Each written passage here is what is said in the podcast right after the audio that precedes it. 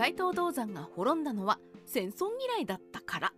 美濃のマムシと呼ばれ主君の毒殺追放家の乗っ取りなどあらゆる悪事を尽くして美濃一国の領主になった斎藤道山そんな彼は独裁的な手法で美濃黒人衆の恨みを買い折り合いが悪かった息子の義達に背かれて哀れな末路を迎えたと言われています。しかし道山の生涯を見てみるとこれまでの評価とは正反対で道山は戦が嫌いだったからこそ滅びの道を歩んだことが見えてきました。どうして道山は陰謀を好んだか。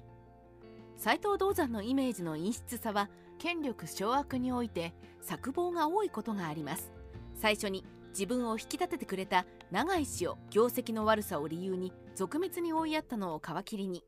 守護代の斎藤家を乗っ取って相続し次に守護の時頼成の弟の頼光を毒殺しついには美の守護職の時頼成を追放して下克上を完成させます。その後時頼成が一族の時頼純と共闘し越前朝倉氏や尾張の織田氏の講演を受けて巻き返すと一度は受け入れておき織田家と和睦すると頼成を追放したり頼純を毒殺するなどして排除しています。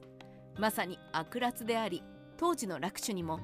主を切り向こうを殺すは身の終わり。昔は長田今は山城。このように批判されろくな死に方をしないぞと思われていました。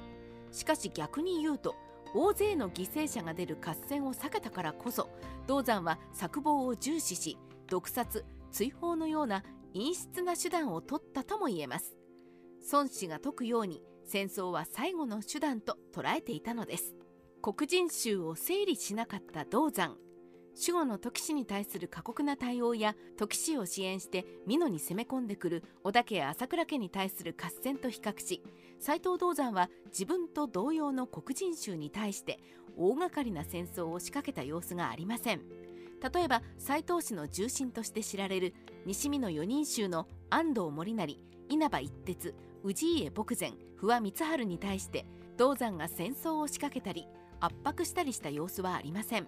わずかに時頼成について道山に抵抗していた長屋景興や時氏の所流である伊比光親を滅ぼしただけです。だからといってこの西見の4人衆が道山に従順であったかといえばそうではなく道山と義達の戦いでは全員が義達についています。明智氏や石ヶ谷氏のように道山を見捨てなかった国衆もいたようですがわずかに過ぎませんでした。これを見ると成り上がり者だった道山は自分の権力基盤を固めるために有力な黒人衆を粛清して弱体化させるということには消極的だったようです。それでも曲がりなりにも時氏が守護の地位にいる間は黒人衆は銅山に忠誠を誓っていましたが銅山が時氏を守護から追放して実権を握った後には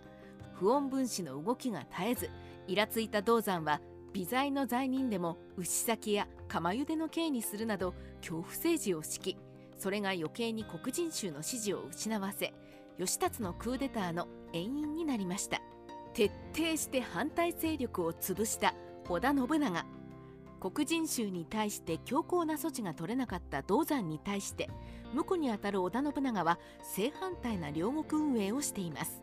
父である織田信秀が上司である織田大和の神家の造反に苦しめられた経験を見たことから守護のしばしを上に置いて権威で何とかするという恩恵方法を取らず逆らう勢力は力でぶっ潰すという喧嘩上等の強硬的な手段を取ったのです。天文21年1552年に家督を相続したのを皮切りに信長は茅津の戦いで織田大和の神家と激突。天文23年には守護代の織田信朝を自害に追い込み永禄2年1559年にはもう一つの守護代織田伊勢の神家の織田信方を滅ぼしています。そればかりではなく信長は自分に敵対した弟の織田信勝も稲尾の戦いで破ってその後殺害するなど織田家当主としての権限を強化しています。このように黒人衆とは協調していた銅山とは対照的に信長は領主を継いでより血で血を洗う同族同士の争いを繰り返しその代償に尾張における権力基盤を強化しました。それにより桶狭間の戦いの頃までには上司の織田伊勢の神家も織田大和の神家も滅ぼしています。もし信長が銅山のような協調路線を取っていたら桶狭間では次々に国衆が今川義元についてしまい勝利できなかったかもしれません。乗っ取るという形式が弱さになった銅山。斎藤銅山は父子2代で美濃を乗っ取りましたがもともと油売りだったために一から家を起こしていくよりは両家に養子として入り込んで乗っ取っていくことが合理的でした。しかしそれは性質上乗っ取る家以外の黒人衆とは良好な関係を築く必要があり徹底して敵対者を潰すというやり方は取りにくいと言えます。一方で国衆の銅山に対する不満の受け皿として父殺しに成功して美濃を支配した義達は銅山の独裁的な手法を廃止して黒人衆の意見を取り入れる合議制を再開し室町時代の秩序に回帰する様子を見せつつも甲高制を導入して黒人衆に対し領地に応じた軍役を課すことを義務付けるなどして主家である斎藤家の支配体制に黒人衆を取り込んでいく中央集権的な政策も採用しています。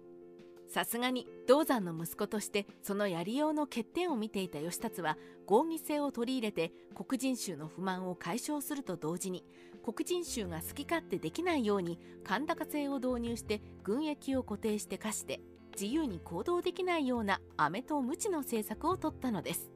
三国志ライターカワウソの独り言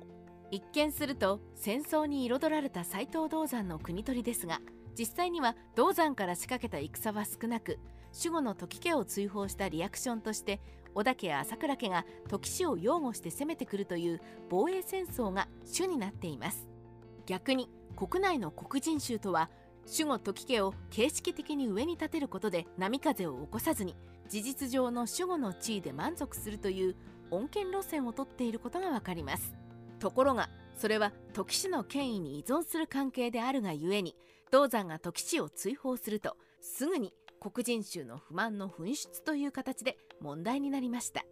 信長のように黒人衆を敵味方で分け反対派を滅ぼして領地を没収するようなハードな領地経営をしていれば斎藤道山は美の一国の領主では終わらなかったかもしれません。